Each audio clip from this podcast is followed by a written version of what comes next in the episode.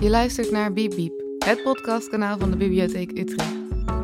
Dit is Bibliotheekgasten, een programma van de Biep waarbij Sophie van den Enk steeds een spraakmakende gast interviewt en deze zelf fragmenten mag uitkiezen aan de hand waarvan het gesprek gevoerd wordt. Het lijkt in die zin een beetje op dat andere programma, maar is beduidend korter. De bibliotheekgast van 27 november 2020 was Norrelie Beijer.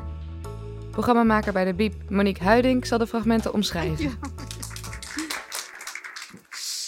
Dankjewel. Ja, van harte welkom uh, jullie allemaal in de zaal. Van harte welkom ook Norrelie Beijer. Wat een ongelofelijke leuke eer. Ja, om, uh, ik vind het ook ontzettend leuk om hier te zijn. Fijn. En dat jullie gekomen zijn, dat streelt mij natuurlijk toch. ja, dat is ja. toch uh, altijd wel prettig natuurlijk. Ja, ja. nee, ik kan me voorstellen. Um, ik, uh, ik ben heel, uh, heel blij dat je er bent. Je merkte net al even op dat er meer vrouwen in de zaal zaten dan mannen. En dat dat toch heel vaak zo is. Ja. Was dat bij de vagina-monologen ook? Ja, maar dat is logisch. Ja, ik. Ja. ja. Terwijl het misschien zo goed zou geweest zijn als er veel mannen Ja, wij telden altijd de mannen, dus echt in een plein publiek, hè, van nou die en die en die en zo. Ja. ik, ik weet nog dat ik dat. Uh, ik, ben, ik ben van 1980, ik ben opgegroeid met uh, jou, ik mag het tutoyeren, um, met jou als uh, journaallezer. Um, en het was toen wel een, een leuke schok, vond ik eigenlijk. Dat schok. je die vagina-monologen ging doen. Oh, dat ik de vagina-monoloog ging doen. Ja, ja. Ja, ja echt een, een, een leuke ja. carrièrewending. Ja, maar dat viel in een. Dat waren inderdaad de eerste monologen. En daarna zijn er meer monologen gekomen. Hè? Ik heb toen daarna ook meegedaan aan de afscheidsmonologen. Over de die, dood. Over de dood, ja. En die waren ook heel bijzonder. Ja. ja, ja. Heel, uh, en, ja. Ja, nee. En afgelopen jaar zijn er ook weer monologen opgevoerd in de, in de Nieuwe Kerk in Amsterdam. Uh, dat ging dan over Surinaamse prominenten in van de afgelopen jaren. Uh, in het kader van de grote Suriname tentoonstelling was dat. Ja, ja. ja. jouw uh, Surinaamse roots zijn natuurlijk niet te ontkennen. Die zijn ook heel belangrijk voor je. Dat vormt een, een belangrijke draad ook door de avond. Maar eigenlijk is de belangrijkste leidraad wat jou betreft de liefde. Ja, dat is zo, ja. In alles, ja. Maar dat kwam toevallig, nou niet toevallig. Het kwam zo uit, wat ik dus koos, want het was lastig. Het is lastig kiezen. Als je zegt, kies een film, kies een boek, denk ik, my god, sta ik voor die hele boekenkast. Die, er is zoveel wat, moois. Er is zoveel moois en films ook. Dus dat duurt even voordat ik denk van nou die, die, die. En, en uiteindelijk merkte ik wel dat wat ik koos, dat het wel allemaal als thema had, ja, de liefde op een of andere manier. Ja. Ja, en het heeft dan wel allemaal te maken met inderdaad de cultuur waar ik uit voortkom. En uh, de natuur van al die landen. Dus het zijn vooral tropische landen. Het Caribisch gebied, Latijns-Amerika, maar er zit ook wat Europa in. Ja, ja. wat is er heerlijker dan op deze uh, koude novemberavond dan met jou in die warme ja. sferen te, te duiken. Pas ja. op jullie telefoon. Um, en laten we dan beginnen met uh, de Curaçaose wals. We, dat is een, een, een lied waar we naar gaan luisteren? Wat ja, dat? het is een, een, een lied gecomponeerd door Rudy Platen. En Rudy Platen is, uh, hij, is, hij leeft nog, maar hij is nou aan het dementeren. Hij is al over de, dik over de tachtig. En heeft tot lang, misschien tot een jaar of wat geleden, twee, drie jaar geleden, heeft hij dus nog actief gecomponeerd en was hij overal bij aanwezig en zo. En hij is eigenlijk de grote componist van het straatlied, om het maar zo te zeggen, van Curaçao. Mm. En dit lied wat we dus nou gaan horen, dat heet uh, Atardi. En Atardi betekent avond, of schemering eigenlijk. Dus wanneer, voordat de grote avond invalt.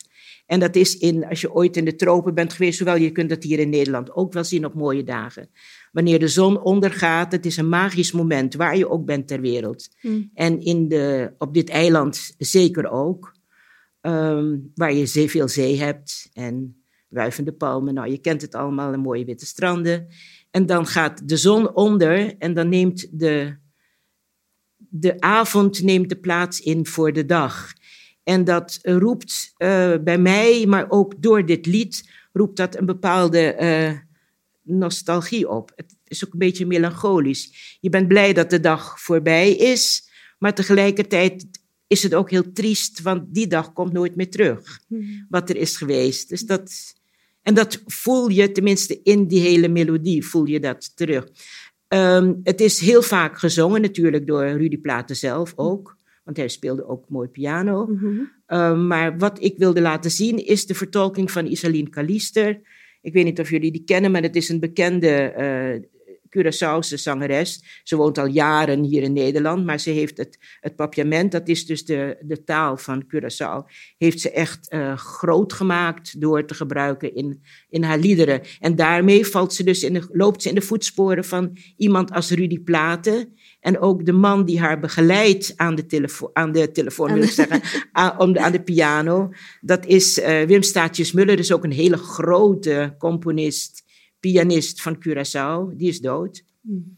En die uh, begeleidt haar. En die, die, dat is meer het genre klassiek. Uh, wat hij dus verwerkt heeft in Curaçaose dansen en walsen en mazurka's en zo. Mooi. Ik vind ook ik, visueel een mooi contrast tussen de twee performers en uh, het, het beeld van, uh, van, die, van die tropische sferen. Die moet je wel echt even zelf bijdenken, want de uitvoering is gewoon van Vrije Geluiden VPRO uh, volgens ja. mij. Dus het is muziekgebouw aan het ei. Dus we moeten onszelf even meenemen naar die tropische setting. Ik weet niet of er een vertaling bij deze is er niet geloof nee, ik. Hè? Nee, nee. Maar ik kan het wel even dus, of mail je het achteraf of nu? Uh, ik denk dat het nu, is, want dan gaan we het Dus het gaat over uh, Atardi Corsauta Bonita, dat is het papiaments. En dat betekent, uh, als de avond valt, is Curaçao heel mooi. wanneer de zon ondergaat en de vogels beginnen te chirpen.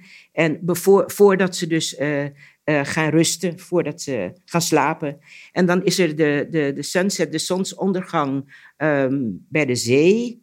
Die maakt, onze, maakt ons vult ons met vreugde, om het maar zo te zeggen. Ik vertaal het maar even vrij. Hè? Hmm. En dan neemt ons eiland uh, neemt een diepe adem om de dag uh, gedag te zeggen, om de dag vaarwel te zeggen.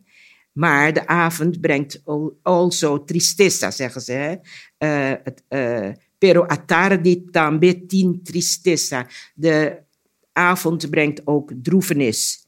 Want de dag komt tot een eind en um, het is net alsof iets van ons ook verdwijnt, dat we nooit meer terug zullen zien. Atardi. Atardi. Ja.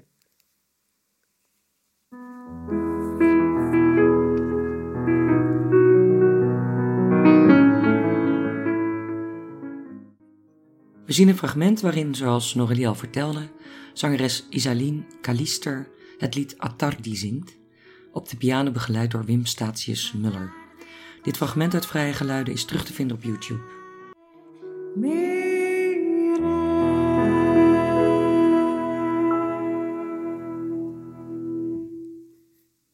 Zo mooi, hè?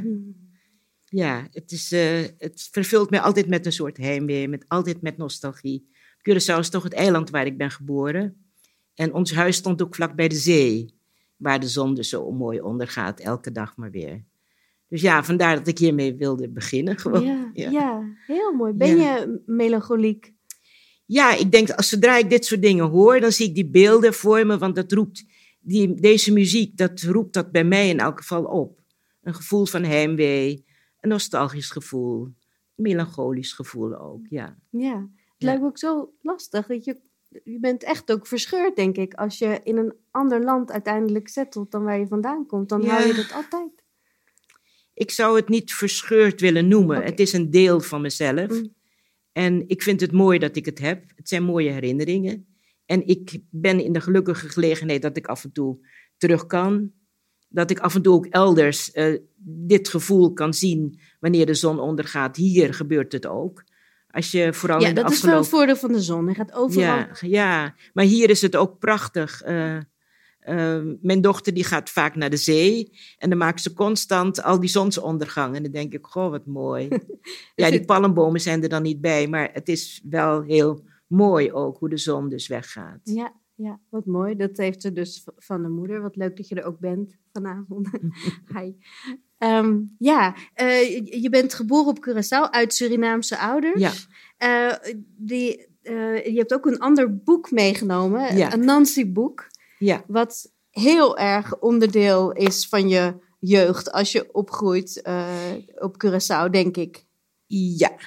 Anansi, dat is Anansi de spin. En voor de mensen die Anansi niet kennen, je kunt het vergelijken met de Vos Reinaarde, als je nu nog weet wie dat is natuurlijk. De Vos Reinaarde, dat is een, is een oude uh, volkse figuur, een dierenfiguur in de Nederlandse literatuur. En die weet het altijd, is altijd anders, het slim af en zo. En dat heb je in heel veel volkeren, heb je dit soort volksverhalen in de vorm van dieren, die de mensen de weg wijzen, die het, uh, die het morele gehalte controleren als het mhm. ware, wat goed en wat kwaad is. En zo heb je dat in de Caraïben, heb je de spin Anansi en hij komt uit Afrika.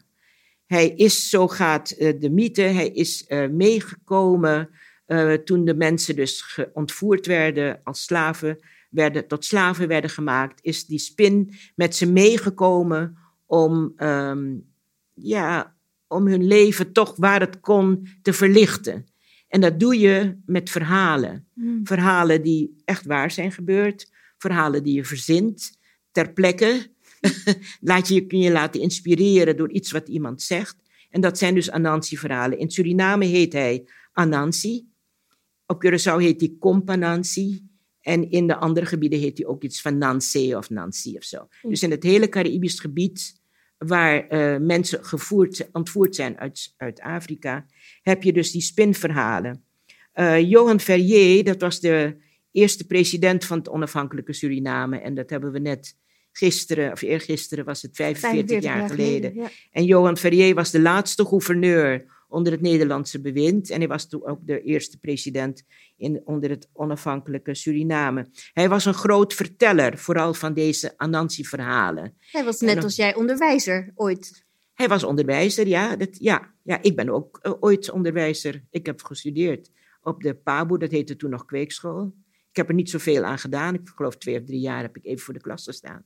En hij heeft langer uh, voor de klas gestaan met echt, echte onderwijzer, deze meneer. En uh, heeft ook in de padvinderij gezeten, weet je. Dus echt hm. iemand kennis overdragen, dat was zijn, uh, dat was heel belangrijk voor hem. Ja. En met deze Anansi-verhalen, die vertelde hij, en iedereen vond het leuk als hij binnenkwam. Oh, dan hopen we ze op dat een verhaal, verhaal krijgen. Ook toen hij president werd. Op een gegeven moment zijn die verhalen te boek gesteld, wat heel fijn is, omdat het eigenlijk om een orale cultuur gaat. Mm. Je vertelt het verhaal door aan jou, jij vertelt het door aan die en die, en maar niemand schrijft ze op. Op een gegeven moment zijn ze dus wel opgeschreven geworden. En dat is dit mooie grote boek geworden. Dit is een herdruk, een nieuwe herdruk, uh, ook ter gelegenheid van de 45e verjaardag van Suriname.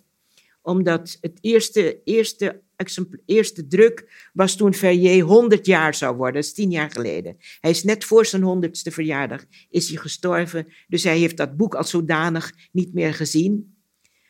Maar uh, dit is dus een hertaling van, uh, van dat boek. Anansi je hebt het ook, is een, voorgelezen, hè? Ik heb dit voorgelezen, ja, heel vaak. En ik heb hem nou ook weer als nieuw ingelezen. Dus je kunt het ook straks als luisterboek krijgen. Um, ja, ik vind het belangrijk om kinderen voor te lezen, maar ook gewoon om voorgelezen te worden vind ik altijd erg leuk. Ja. En uh, Anansi is dus een spin, het is een raar figuur. Hij is een vlerk, zeg ik. Hij uh, bedriegt en steelt en doet van alles wat God verboden heeft. Hij heeft elf kinderen, hij heeft een vrouw, maar hij is de baas en hij bedriegt ook zijn vrouw en ook zijn kinderen. En ze hebben nooit te eten, maar hij wel.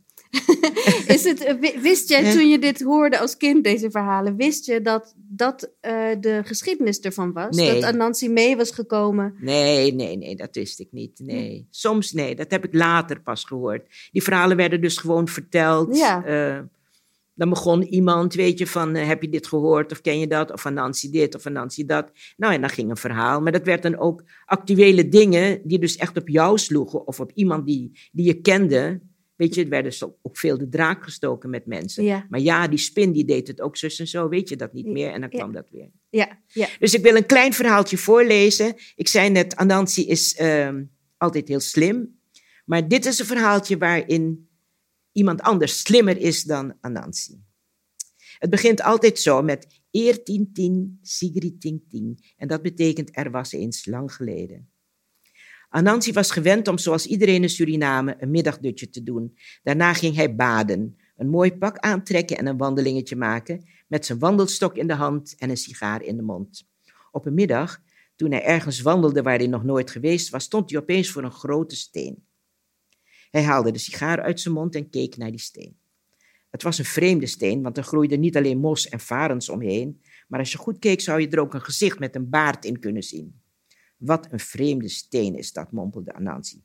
Stong Abibarba. De steen heeft een baard. Nauwelijks had hij Stong Abibarba gezegd, of hij werd door de steen opgepakt en weggeslingerd. Wel veertig meter ver, want het was een toversteen. Hij kon zijn wandelstok niet meer vinden, zijn sigaar was aan stukken en hij had pijn over zijn hele lijf. Hij strompelde naar huis en zei tegen zijn vrouw, Akuba, zo heette zijn vrouw, Akuba, het is vreselijk, moet je horen wat mij is overkomen. En hij vertelde haar alles in geuren en kleuren. Kom maar hier, schat, zei Ma Akuba, ik zal je flink insmeren. Dan zal de pijn wel overgaan. Ze wreef al zijn pijnlijke botten in met olie en daarna ging hij in zijn hangmat liggen, want lui was die ook. Anansi viel niet meteen in slaap, want hij had overal pijn. Hij lag te denken en te denken en ineens sprong hij op en zei, Akuba, ik heb het. Voortaan hebben wij elke dag vlees. Ach, je droomt zeker, zei Akuba. Nee, ik droom niet. Kom hier, dan zal ik je zeggen wat we gaan doen. Ik vertelde je toch dat die steen mij veertig meter ver heeft weggegooid. Ik weet precies waar ik terecht ben gekomen.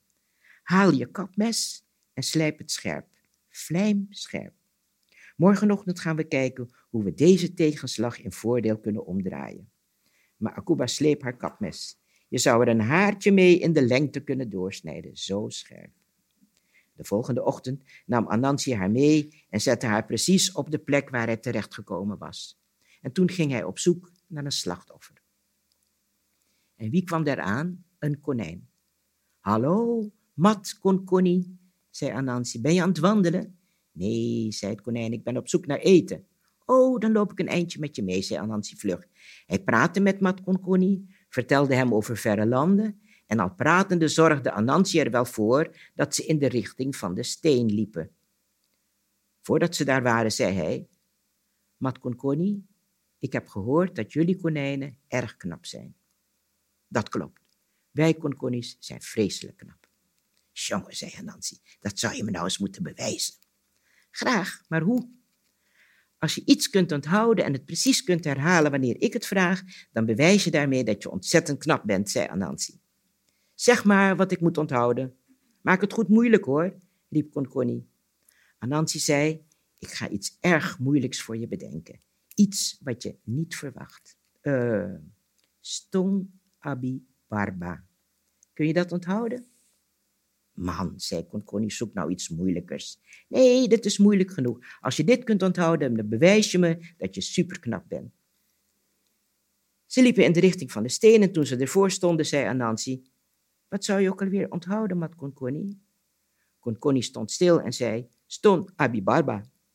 En wat gebeurde er? Precies. De steen greep Konkoni beet en smeet hem weg, veertig meter verder. Daar zat Akuba met het kapmes en ze hakte het konijn meteen in stukken. Die dag aten Anansi en zijn familie konijnenvlees. Ja, heerlijk. De volgende dag ging Anansi er weer op uit en nu kwam hij Mat Kiskissi tegen, de aap, met wie hij dezelfde streek uithaalde. En zo vond hij vier dagen achter elkaar een slachtoffer. De vijfde dag kwam hij een Sixiuru tegen. Mat Sixiuru zei hij tegen de krekel ik heb gehoord dat jullie erg knap zijn. Is het waar dat jullie alles kunt onthouden wat je wordt opgegeven? Dat is waar, zei de Sixiuru. Hij vertrouwde Anansi voor geen cent, maar hij zei toch, wij hebben een geweldig goed geheugen. Anansi vroeg toen, kun je dat ook bewijzen? Natuurlijk kan ik dat bewijzen. Kun jij iets dat ik je opgeef onthouden tot ik je vraag om het te herhalen? vroeg Anansi. Ga je gang, zei Sixiuru. Jij moet onthouden, Stong Abi Barba. Oh, dat is wel heel gemakkelijk, zei Sixiuru. Ze liepen tot vlak bij de steen en toen zei Anansi, Mat Sixiuru, wat zou je onthouden? Ik, zei Sixiuru, iets onthouden. Zou ik iets onthouden? Nee, daar kan ik me nou niks van herinneren hoor. Wat ben jij dom, schreeuwde Anansi. Je hebt nog wel tegen me gezegd dat je zo'n geweldig geheugen hebt. Heb ik je niet gezegd om te onthouden, uh, uh, stop, uh, probeerde Sixiuru. Nee, suffert, zei Anansi. Heb ik je niet gezegd? Stong. Stong, zei Sixiuru. Stong, wat stong? Stong, Abi, zei Anansi nu. Wat stong Abi? vroeg Sixiuru. Anansi werd kwaad. Hij riep, jij zou toch onthouden stong Abi Barba? Mat Sixiuru keek stom verbaasd toen de steen Anansi pakte en hem de lucht insmeet. Op datzelfde moment bedacht Anansi met schrik dat Akuba stond te wachten met dat vlijmscherpe kapmes. Dus terwijl hij door de lucht zweefde, riep hij: Akuba, niet kappen, het is Anansi die eraan komt. Die dag hadden ze geen vlees. Anansi had pijn over zijn hele lijf, maar hij keek al uit naar de volgende dag. In Suriname gaan krekels om zes uur s'avonds sjerpen als de schemering begint. En daarom heten ze Sixiurus. Sixiuru betekent zes uur. De krekels zingen over wat zij die dag beleefd hebben. En die avond om zes uur sjerpte Sixiuru uit volle borst. En dus wisten alle dieren in een mum van tijd wat Anansi met Sixiuru had willen doen. De volgende morgen kwam Anansi het hert tegen. Hallo, Matdia, zei hij. Ik heb gehoord dat jij zo knap bent. Klopt, zei het hert, ik ben razend knap. Maar wat ik niet kan onthouden is Stom Abi Barba. Anansi kon zijn oren niet geloven. Hij kwam een buffel tegen en hij zei: Matbofru, ik heb gehoord dat jullie zo knap zijn. Ja, ik ben knap hoor. Maar Stom Abi Barba, dat kan ik maar niet onthouden. Anansi kwam daarna bij de kikker en zei: Matodo, ga je mee wandelen? Nee, kwaakte de kikker. Ik ga niet wandelen met jou en al helemaal niet naar die Stong Abibarba van jou. En toen pas begreep Anansi dat alle dieren hadden gehoord wat Sixiuru bij zonsondergang had gezongen. Ja, jammer voor die konkoni, maar uh, verder uh, goed opgelost. Wat een mooi verhaal. Ja, ja. ze zijn allemaal even leuk. Dus als je kleinkinderen hebt of voor jezelf, schaf het aan of leen het in de bibliotheek. Het is erg leuk. Ja, ja. leuk. Dankjewel. Um, als je, je zei net, het is, uh, Ferrier heeft het uh, dus opgetekend. En je memoreerde 45 jaar onafhankelijkheid um, sinds gisteren. Is, het, is dat een feestelijke dag, die onafhankelijkheid van Suriname voor jou? Ja, in feite is het natuurlijk een feestelijke dag. Want je bent na 300 zoveel jaar, is dat land eindelijk vrijgekomen. Uh, met die onafhankelijk, dus onafhankelijk werden van Nederland. Nederland is daar langer dan 300 jaar de kolonisator geweest, Zeker. de baas geweest. En uh, in 75, 25 november 75, was het afgelopen. Dat was een groot feest. Uh, toen is Suriname dus op eigen benen komen te staan. En ja, dat waren eerst kinderschoenen, babyschoenen, zeg maar. En dan kan je allerlei ellende verwachten. Maar dit ging wel erg snel. Mm. Binnen vijf jaar was Suriname echt ja, naar beneden getuimeld, geduikeld eigenlijk, doordat er een koep was gepleegd.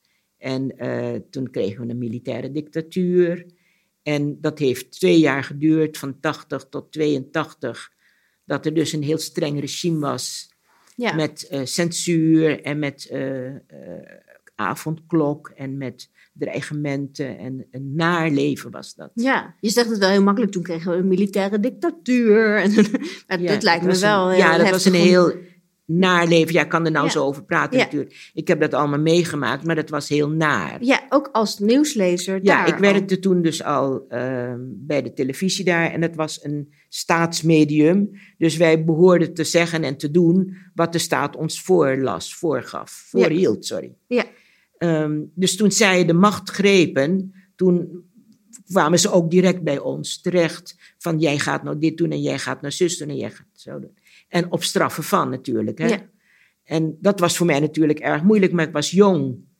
En overmoedig vaak. Dus als ze dan bij me kwamen, met de een na de andere sensor kwam, maar dat waren allemaal in mijn ogen, waren dat broekjes die niks wisten van hoe je nieuws moest maken. Niet dat ik dat allemaal zo goed wist, maar ik wist elk van meer dan zij. En hoe deden ze dat dan? Eh, dat, ja, dat die, druk uitoefenen? Dat ging heel, um, heel triviaal was dat soms. Heel, dat je denkt van, nou, ik geef, geef een voorbeeld. en wij moesten dus wel een tikmachine, dus moest nieuws tikken.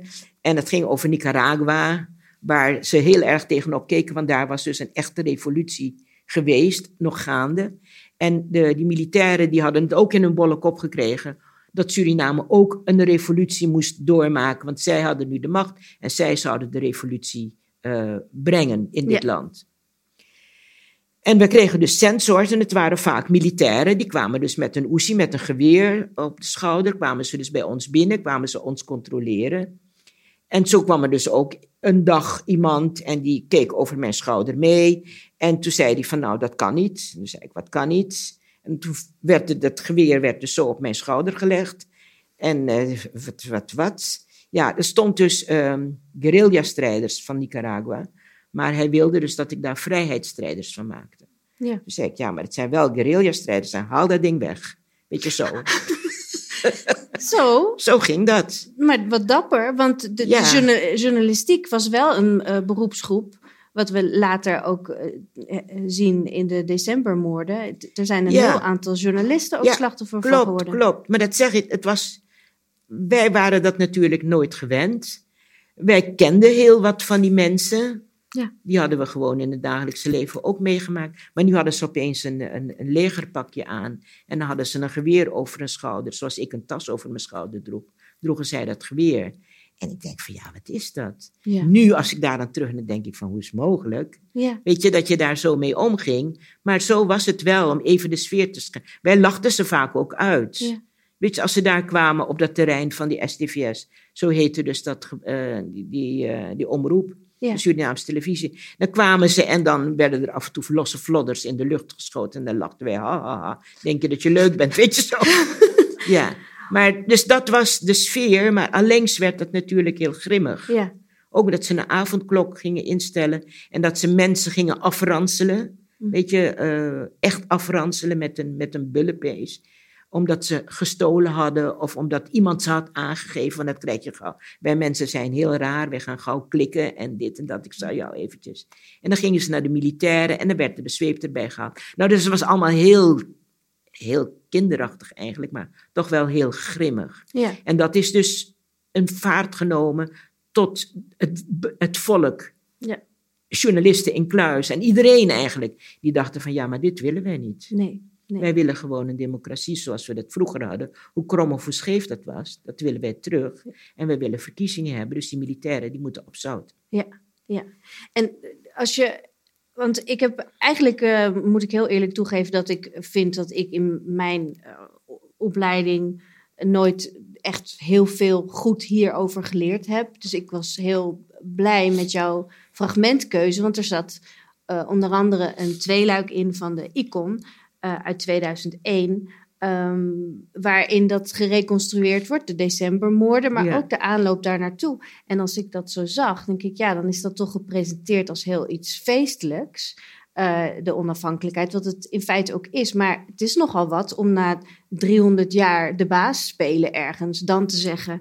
Uh, you, uh, hier een zak geld en ja. nou, jullie zijn vrij nu. Ja, Gefeliciteerd dat is toch een misvatting geweest. Hoe natuurlijk, dat, dat is dat een, natuurlijk is dat een misvatting. Als je iemand 300 jaar lang onderdrukt hebt, vernederd hebt, hem hebt laten weten dat hij eigenlijk geen mens is, dat hij in elk geval minder is dan jij, en in vroegere jaren zelfs vergeleken werd met een koe en een geit. Dat haal je niet eruit door een teken, handtekening te zetten van dan ben je vandaag vrij. Dat zit in de, dat is in, in het systeem getrokken van mensen zowel van de, de bazen als de knechten, zeg maar. Hm. Dat de baas die zich altijd de meerdere voelt en zich zo ook gedraagt, als de knecht, om het maar zo te zeggen, de slaaf, de tot slaaf gemaakte, die altijd de onderdanige moet zijn. Ja. Dus dat, dat haal je er niet in één slag uit. Ik denk dat tot de dag van vandaag mensen daar hinder van hebben. Dat zit in je genen. En dat krijg je niet 1, 2, 3 eruit. Dat moet eruit slijten. Ja. Kan dat in één generatie? Um, je kunt het vergelijken met de Tweede Wereldoorlog hier. Uh, de mensen die de Tweede Wereldoorlog hebben meegemaakt, uh, die gevangen zijn genomen, uh, die vrij zijn gekomen, die het overleefd hebben, die hebben een heel zwaar trauma natuurlijk. En die spraken daar ook verder niet over. Dus die generatie is kan je zeggen, een verloren generatie. De, de kinderen die zij hebben gemaakt, die kregen ook nooit iets te horen, want er werd niet over gepraat. Je kunt hebben dat die generatie op een gegeven moment wel is gaan speuren en gaan zoeken. En toen zijn de geschriften gekomen, toen is er over geschreven. Maar ik vind dat het eigenlijk pas de derde generatie is, dus de kleinkinderen, die er echt werk van hebben gemaakt. Ja. Van wat is er gebeurd in de Tweede Wereldoorlog. Dus zo kan je dat ook vergelijken met wat er in Suriname is gebeurd. Er is een, een, een trauma aangericht in een maatschappij. En uh, hoe verwerk je dat? Mhm. Nou, door niks te zeggen. En is dat trauma, zou je dan zeggen, is, zijn dat dus, is dat een militaire coup geweest in december of eigenlijk de 300 jaar onderdrukking? Want... Ja, dat ligt in elkaars verlengde natuurlijk. Ja. Hè? Um, als ik het nou alleen heb over, want dan ga ik over de slavenhandel en slavernij praten. Dat is een, ook een heel verhaal natuurlijk. Maar ik wil het nou even hebben over die aanloop van de onafhankelijkheid naar die decembermoorden. Dat zitten, zitten uh, zeven jaar, vijf jaar tussen. Mhm. Van 75 tot 80, hebben ze de koep gepleegd. En twee jaar later zijn ze gaan moorden, omdat zij de baas wilden blijven. Ze wilden de macht in handen houden.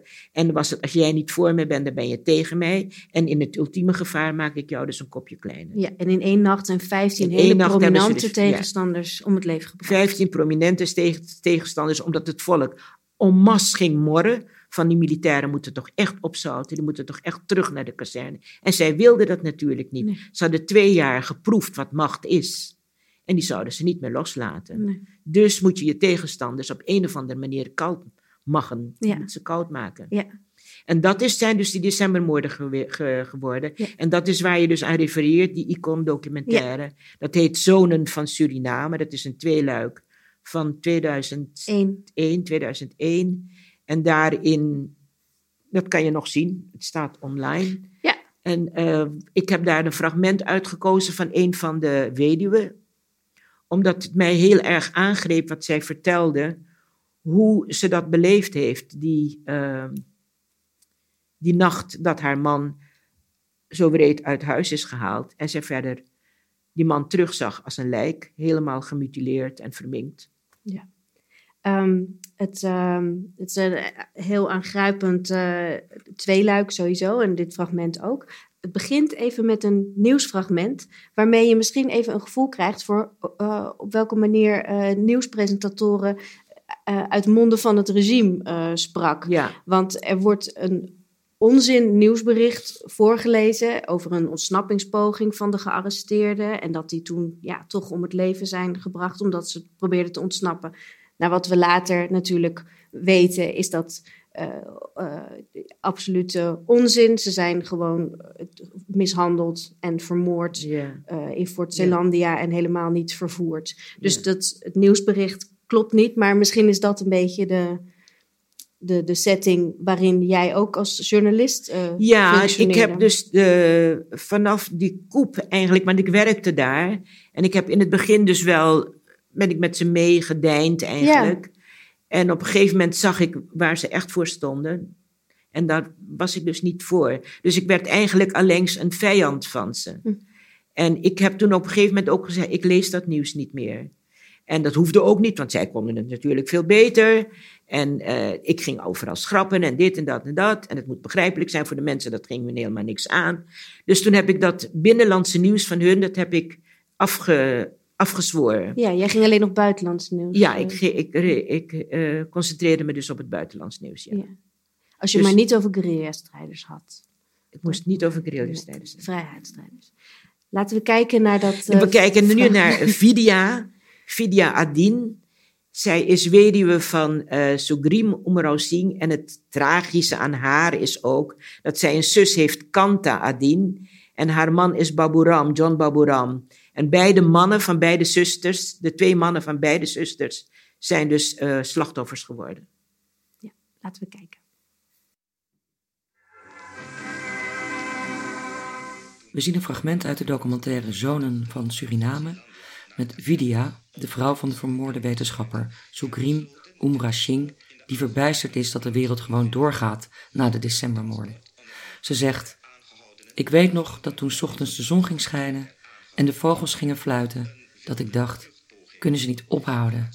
Ik dacht, Ik wil dat de tijd stilstaat. Ik kon me niet voorstellen dat alles gewoon doorging. Ja, het is maar een kort fragment, maar ik vind dat het wel heel veel zegt.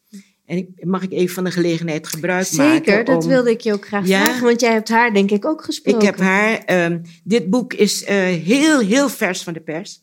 Ik heb het vanmorgen gekregen van de uitgever. Het is een, een, een boek over de decembermoorden, wat ik heb samengesteld. En dat ligt op 8 december ligt dat in de winkel.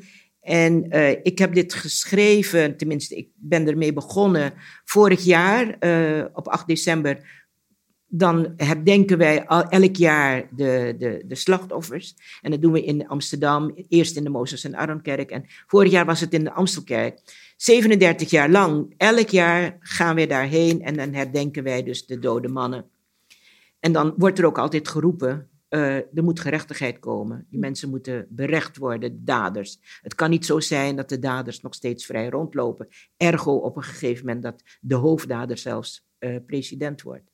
Maar vorig jaar was een bijzondere bijeenkomst, omdat op 29 november vorig jaar werd Bouterse, dat was dus de hoofdverdachte, die toen nog president was, die werd veroordeeld tot 20 jaar.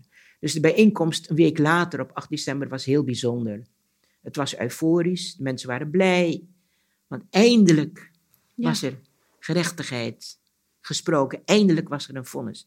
En toen had ik het idee van al die speeches die daar gehouden werden en die daarover spraken, hoe blij en hoe dit en hoe dat.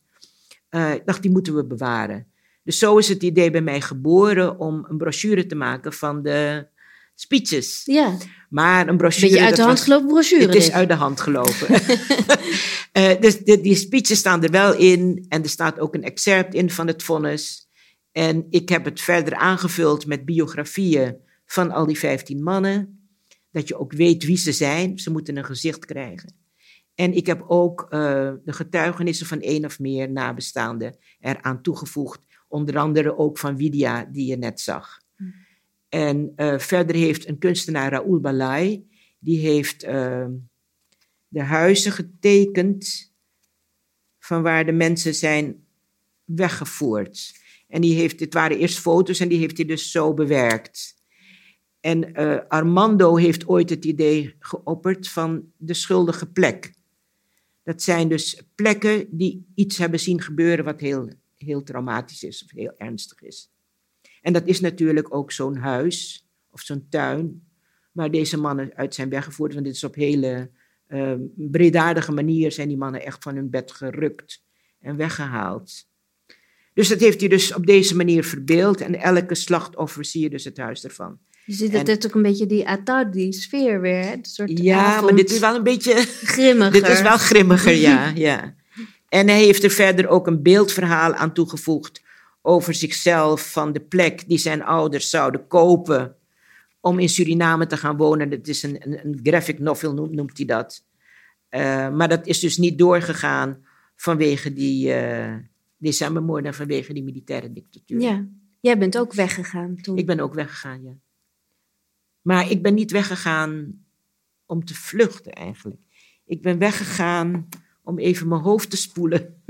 Want het was, natuurlijk, het was natuurlijk wel wat dat je op een dag word je wakker door lawaai, geweerschoten. Je denkt dat het vuurwerk, ik dacht dat het vuurwerk was. Hm. En toen bleek dus dat ze um, s'nachts, in de vroege ochtend, dat ze die mannen hadden weggevoerd uit hun huis. En dat ze tegelijkertijd ook mediagebouwen, dus twee, radios, twee radiostations en een krantenstation, hadden ze uh, in brand gestoken. Mm. En er mocht niet geblust worden. Dus het was een hele reuring in, in die stad, toch een kleine gemeenschap. En je hoorde al gauw dat er mensen ontvoerd, weggehaald waren uit Maar waar waren ze en wat was er met ze gebeurd? En wie waren het allemaal? Ja. Dus het was heel chaotisch. Het was ook heel angstig. Ja, ja. Want je wist niet wat er met ze gebeurde. En dat vertellen die mensen dus ook in dat boek. Hè? Wat er die nacht met ze is gebeurd en de dag daarop. Mm tot en met de begrafenis de 13e december. Ja. Ze zijn dus al die tijd, zijn twee dagen, absolute onzekerheid. Ja. ja. En uiteindelijk hebben ze dan de lichamen gezien en dan... Uiteindelijk hebben ze die lichamen, mochten ze die lichamen zien, want ze moesten ze zogenaamd gaan identificeren. Maar ze mochten de lakens niet weghalen, alleen het hoofd zagen ze. Nou ja, het is allemaal een vreselijk verhaal. Maar ik ben dus ook kort na die begrafenissen ben ik naar Nederland gekomen. Ja. Het, vlieg, het luchtruim zat op slot. Maar eh, vlak voor de kerst uh, kon ik dus weg. Ja. Maar ik ging niet weg om voor goed weg te blijven. Ik dacht, ik moet even weg. Ja, maar je bent hier gebleven. Ja, dat zo was, gaat het. dat was je, niet... hebt het. Je hebt het niet voor het zeggen in het leven. Hè? Ja. De dingen gebeuren, dingen gaan zoals ze gaan. Ik kwam hier, ehm, ja, ik zeg het altijd met een koffer in mijn ene hand. En mijn dochter, ze zit daar aan de andere hand. En zo ben ik hier gekomen. En ik dacht van, nou, je ziet wel. Maar ik wilde wel terug. Ik zou teruggaan. Ja. Maar toen kreeg ik een baan aangeboden. Bij de, Wereldomroep. Ja. En dat, als ik die aan zou nemen, zou ik dus niet terug kunnen. Dat wist ik. Want de Wereldomroep was wat Radio Oranje voor Nederland was in de oorlog. Hmm. Dat was natuurlijk, zelf konden ze daar geen nieuws brengen, omdat die censuur zo heftig was. Maar via de Wereldomroep kwam het nieuws dus uit Suriname, via een omweg, toch terug in Suriname. We hadden stringers die natuurlijk illegaal ons briefden en, en zo. Ja, ja. Dus toen ik dat deed, was ik een persona non grata. Ja, nou wij, wij zijn er blij mee, want ja, uh, ja je bent een, een, heel belangrijke figuur voor ons geworden hier in Nederland. Maar ja, ja. ja toen kwam dus later kwam dus het journaal erbij, hè, twee jaar later. Ja, ja. ja.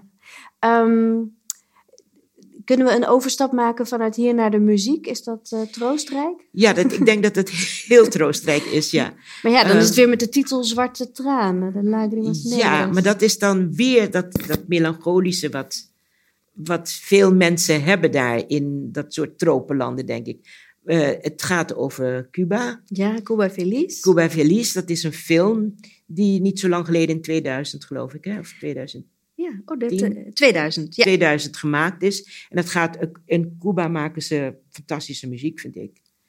En heeft ook een oorsprong uit Afrika, maar het is dus door dat die mensen daar in een andere omgeving zijn, is die muziek ook veranderd. Maar het heeft nog wel die oorsprong van Afrika. En dat vind je in het hele Caribisch gebied terug. Maar die Cubanen, die hebben er echt iets van gemaakt. Nou, anderen ook wel. maar uh, ze hebben er echt iets van gemaakt. Ja, dat is wel een hele specifieke sound. En we, dit is de straatmuziek. Ja, ja. En uh, dat heeft een heel uh, spontaan karakter. Het ontstaat gewoon. Ja, en het gaat altijd, of tenminste veel liederen zijn, het zijn eigenlijk smartlappen. Maar ze gaan allemaal eigenlijk over de liefde, over iets wat je verloren hebt, over iets wat je wil hebben, wat je niet kunt krijgen, over iets wat voorbij is, of iets waar je naar verlangt. Heerlijk, Weet je? Cubaanse ja. smartlap. Een Cubaanse smartlap, ja. En ja. lagrimas negras, dat betekent zwarte tranen.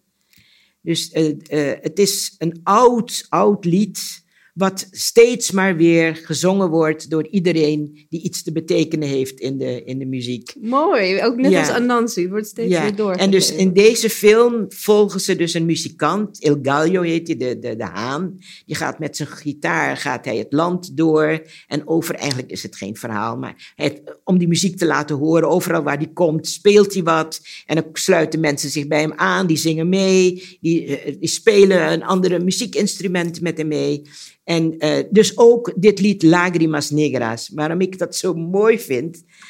Um, ze hebben het mooi verbeeld. Er staat een vrouw staat er in de deuropening. Ja. En zogenaamd komen ze daar even langs en ze zien die vrouw. En dan uh, maken ze een babbeltje met haar. En dan beginnen ze dus dit lied te zingen. Het gaat eigenlijk over een, een man of een vrouw, maar die is verlaten door de ander. En uh, ja, dat is natuurlijk heel droevig. Maar dan, en zo droevig dat je daar zwarte tranen van moet huilen. En dan zegt de een van ja, maar al ga je weg. En hoe erg ik dat ook vind, maar in mijn dromen zal ik je altijd zegenen met de beste zegeningen die ik kan bedenken. En weet ook dat als je weggaat, dan ga ik met je mee. Hmm. Als zou dat mijn dood moeten zijn. Mm. Lagrimas negras. Lekker lucht. Eén grote smartlap. Lágrimas negras. Daar staat ze. Ja, heerlijk. We zien precies zoals Norrie het beschreef het lied Lagrimas Negras uit de film Cuba Feliz, gezongen worden door een vrouw die in de deuropening staat, terwijl ze wordt begeleid door een groepje muzikanten op straat.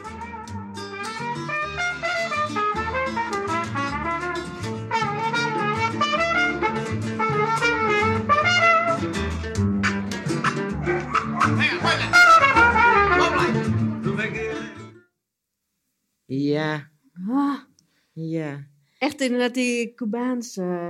Ja, het is Muziek. natuurlijk. Maar wat ik mooi vind aan, aan dit, dus dat. eh, kijk, Cuba heeft natuurlijk ook heel erg geleden onder. eh, Alle vrijheidsstrijders. vrij, ja, maar de vrijheid die de mensen eigenlijk ontnomen is, vind ik. Hè? Ja, Eh, ja. Cuba is natuurlijk in de jaren zestig wel heel erg opgehemeld als, als eh, ja, het Walhalla. Weet je, want iedereen eh, kreeg alles. Het was heel erg socialistisch. Eh, er was dus geen armoede, iedereen hetzelfde en zo. Maar eh, je vrijheid werd je ontnomen. Ja. En je werd constant, en ik ben bang dat dat nog steeds daar heerst, want dat haal je niet van de ene dag op de andere dag weg. Dat is dus ook een hele generatie onder Castro. Dat mensen constant gecontroleerd worden. En ook op elke hoek van de straat is er dus een comité, een buurtcomité. Eh, en die houdt je in de gaten. Dat je dus geen illegale dingen doet. Dat je dit niet doet en dat je dat niet doet. En dan word je verklikt en dan word je in het ergste geval. Dus als er dissidenten zijn, die worden dan weer gevangen genomen. Ja. En dan kunnen wij dus weer hier met Amnesty International gaan schreeuwen van die mensen moeten vrij. Maar ondertussen zitten ze daar natuurlijk wel vast. Net zoals ze ook in het begin AIDS-patiënten hebben ze dus echt opgesloten. In, eh, in gevangeniskampen eigenlijk. Weg ermee. Ja. Dus ja, ik denk dat vooral in dit soort eh, communities, in dit soort gemeenschappen, dat mensen een uitweg zoeken uit hun ellende. En in dit geval vinden ze dat natuurlijk bij uitstek in de muziek Mhm. en in de liefde, die je eigenlijk niemand kan ontnemen. ja, Weet je, dus dat welk regime je ook onder wat, leeft. wat er ook met je gebeurt. Ja. Het leven gaat door en eh, dat leven moet je smakelijk houden. Je moet dat leefbaar houden. En dan is liefde en muziek zijn er natuurlijk bij uitstek wel eh, hele mooie ingrediënten om, Ja. dat, om dat daarmee te kunnen volhouden. Nou, smakelijk en ingrediënten, dat doet me alvast denken aan ons volgende fragment. Ja, Maar dat oh, heeft mooi bruggetje, In ja. een heel ander werelddeel Ja. komen we dan terecht. Maar ik wilde eigenlijk nog iets vragen, want jij had het net over, het is een beetje als de, eh, als de generaties hè, na de Tweede Wereldoorlog. Hoe, hoe zie jij jezelf? Welke generatie ben jij als je het hebt over dat eh, Surinaamse trauma? Ja, ik ben dus eigenlijk de eerste generatie, hè? Ja. Maar, de- Maar je praat er toch aardig over? Ik wel.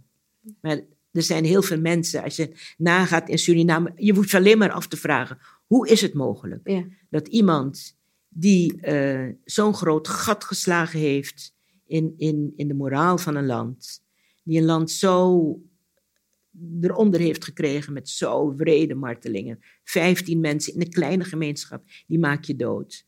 Hoe is het in Gods vredesnaam mogelijk dat zo iemand op een gegeven moment door dat volk gekozen wordt tot president? En niet één keer, maar twee keer. Bizar. Ja. Dus, dus die verstand staat stil. Ja. Maar dit soort dingen dus gebeuren. Mm. En ik denk, want ik zit hier natuurlijk en ik kan van hieruit misschien iets makkelijker praten. Maar dat er daar mensen hebben leren leven met angst. En angst doet zwijgen. Je doet je mond niet open. Dus je gaat niet aan je kinderen of aan je klas als je voor de klas staat. Of aan je, eh, aan je collega's. Ga je niet praten over wat er daar is gebeurd op 8 december. Daar praat je gewoon niet over. Want je weet nooit of er daar ook, daar buurtcomité's, die waren daar dus ook. Mensen die daar zijn, je kan niemand vertrouwen. Ja. Iedereen kan jou verklikken ten bate van zichzelf. Ja. Als ik jou verklik, dan ga ik een wit voetje halen bij de leiding, in dit geval dus die militairen. En dan krijg ik misschien een mooi huis, of ik krijg een auto, of ik krijg dit, of ik krijg dat. Omdat ik jou verklikt heb. Ja. Dus iedereen is bang voor elkaar ook. Ja. Dat is een hele moeizame, hele slechte basis voor een gemeenschap om te leven. Leven op angst. Ja. En dat is in Suriname natuurlijk gebeurd. Ik wilde dat echt nog even vragen. Ik denk, hoe, hoe zit dat? Maar eigenlijk zaten we alweer op een, op een spoor verder. Ja. Want we, je wilde het ook hebben over eh, liefde in tijden van cholera. Maar er is iets bijzonders aan de hand in tijden van corona. Eh, dat boek is dus, eh, want dan hebben we het normaal ook hier liggen. Want ja, dat is zo'n boek wat altijd wel in de bibliotheek voorhanden is. Maar Nou, het is uitgeleend. Alle exemplaren. Oh. Iedereen wil nu dit boek lezen. heel goed. Nou, dat is dan een, een goed side effect van corona misschien. Ja, heel goed. Ja, dat het, het, het, het gaat dus over een. Hij heeft het in dat boek niet echt over de epidemie. Nee, Het is dus daaromheen, het is in die tijd gebeurd. En eh, Hoe leven mensen leven door? Wij leven ook gewoon door. Ja, we zitten nou een beetje uit elkaar, maar we leven wel door. We eten door, we hebben elkaar lief. Het, gaat, het leven gaat wel door. En dat beschrijft, dit is een meesterverteller, hè, die Garcia Marquez. Het is echt, voor mij is hij de koning, de keizer zelfs. Ja. In het vertellen van verhalen. En het gaat in dit geval bij hem ook altijd eigenlijk over hoe mensen elkaar al dan niet lief hebben. En zo in dit geval zo lief hebben dat je zelfs, hoeveel? 51 jaar, 9 maanden en 4 dagen kunt wachten tot je die vrouw krijgt. Nou, ik vind dat geweldig. En ondertussen vertelt hij dus wat die man doet al die jaren. Hij wacht. Hij wacht. En hij brengt zijn tijd door. Hij gaat met de een naar de ander gaat hij naar bed. Niets te maken. maar zij blijft, die ene vrouw. Ja, want waar bestaat dat wachten dan uh, precies uit? Als hij dan toch uh, de tijd wel vult. Hij vult zijn, tijd, maar in alles wat hij doet, dat zegt hij zelf. Uh, in alles wat hij doet, denkt hij aan haar. Zij is dus altijd in zijn gedachten. En dat houdt hij vol. Het is eigenlijk een onogelijk mannetje. maar hij blijft aan haar denken. En zij heeft een redelijk gelukkig huwelijksleven met een man, een dokter. Want haar ouders wilden niet dat ze dus met deze Florentino er vandoor ging, omdat hij van een lagere kaste was, om het maar zo te zeggen. Maar de dokter, dat was natuurlijk wel iemand van standing. Dus daar moest ze mee trouwen. En toen heeft ze dus die, die, die jeugdliefde heeft ze dus ook links laten liggen. Uh, maar hij niet. Hij, ja, hij, heeft er ook, hij moest wel, maar hij, heeft er altijd, hij is altijd naar haar blijven denken.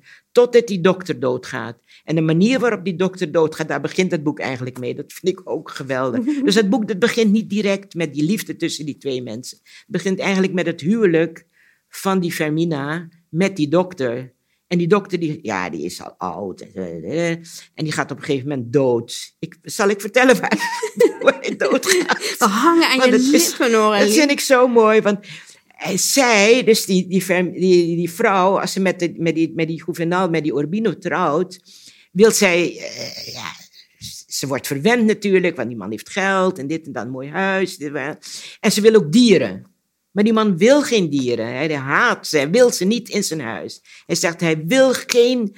Uh, in mijn tuin geen connie In mijn tuin geen connie, geen kakalaka en niks. En, en geen spinnen ook. En hij wil niks uh, wat niet kan praten. Oké, okay, denkt die vrouw, en die is ook niet gek. Ik neem die... een papegaai. Die papegaai, dat vind ik zo grappig. Die papegaai die komt uit Suriname. Die heeft ze dan gekocht van een boot die daar die rivieren komt varen en die verkopen dan. En ze koopt, ze, ze koopt die papegaai en die papegaai die praat als een papegaai. Die praat geweldig, alles praat hij na. En die dokter, die Urbino, die gaat er ook van houden. Dus die leert dat beest van allerlei dingen. Maar die praten dus ook met elkaar. Maar op een gegeven moment is die papegaai uh, koppig, want die heeft ook zijn eigen wil. En dan zit hij in de boom. En dan uh, die dokter, die is nou druk, want hij heeft een, een, een man in het dorp, die is gestorven en dan moet hij allemaal bij zijn en zo.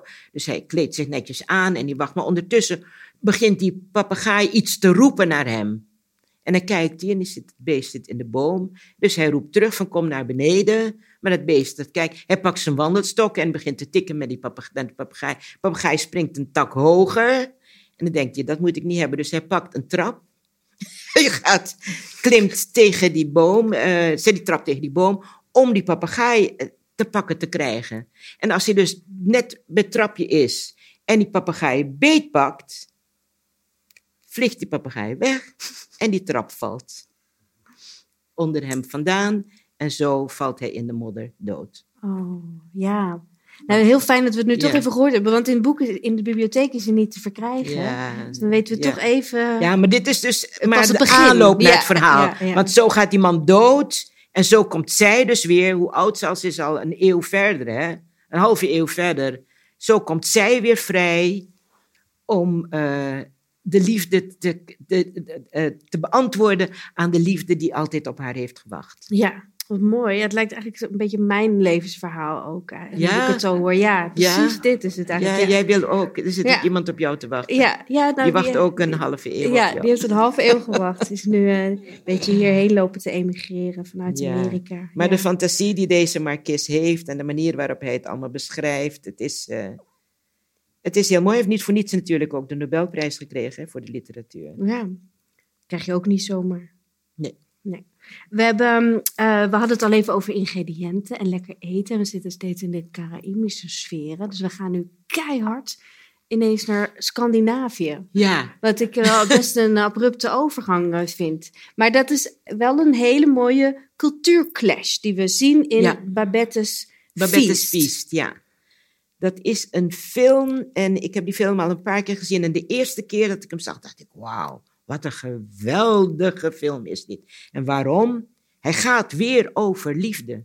Liefde in dit geval voor eten en voor elkaar. En hoe je met elkaar omgaat. En eh, het speelt zich eigenlijk af in een dorpje aan de Deense kust. Een Franse, eh, een vrij jonge Franse vrouw, die is ontvlucht eh, uit Frankrijk. Aan Ze een kan regime. door het, aan, door het, van het regime, ja. Dus ze spoelt eigenlijk aan in, in, in Denemarken daar. En, en ze komt terecht bij hele strenge religieuze secten eigenlijk. Allemaal vrouwen, ook mannen hoor. En die nemen haar in huis. Als Heel zij- sober. Heel eh, ja, Calvinistisch doet het ook Heel, wel aan. heel erg Calvinistisch, Ja, ja, Heel sober eten, sober leven en zo. Dus ze moet alleen maar brood met water en, En geen poespas en aardappelsoep. Helemaal dag. geen poespas. En eigenlijk, deze vrouw is een Française en ze is een, een. Maar dat weten die, die, die, die, die, die, Die dorpelingen weten dat niet. weten dat helemaal niet. Tot ze op een dag eh, wint ze een loterij. Ze heeft ooit eh, geld ges- gestopt om een lot te kopen. En ze krijgt dus heel veel geld, 10.000 zo, 10.000 franken of zo. Kronen, denk Of weet ik, eh, 10.000. 10.000 kan ik me herinneren. En ehm, dan krijgen die mensen bezoek van een generaal. En ze vragen dus aan Babette om een feestmaal eigenlijk klaar te maken voor het bezoek, het hoge bezoek dat komt. En dan heeft Babette die 10.000 eh, euro, zeg maar, eh, haalt ze uit haar zak. En dan laat ze uit Frankrijk een gigantisch diner aanvoeren. En dat maakt die film. Dus je ziet alles aankomen, van kwartels tot eh, groenten. Een tot- echte schildpad. Schil, echte schildpad. En het wordt allemaal aangevoerd en dat gaat ze dan allemaal klaarmaken. En die mensen weten niet wat er gebeurt. Nee. Het is een film uit 1987. Eh, hij heeft eh, een Oscar gewonnen voor de beste buitenlandse film dat jaar. En we zien dus hoe Babette voor eh, onze aardappelsoep etende dorpelingen een feestmaal bereidt dat ze een weerga niet kent. En je ziet ze worstelen eigenlijk met hun Calvinistische... Ja, want Inslag? ze mogen niks zeggen, hè? Nee, ze mogen Ze niet niet zeggen dat ze iets fijn, lekker of mooi vinden. Nee, dat mag niet. Nee. Dus hoe gaan ze om met die worsteling tussen de kwarteleitjes? Laten we kijken. Babette's Feast is een Deense dramafilm uit 1987 onder regie van Gabriel Axel. Het scenario is gebaseerd op de gelijknamige novelle uit 1958 van de Deense auteur Karen Blixen.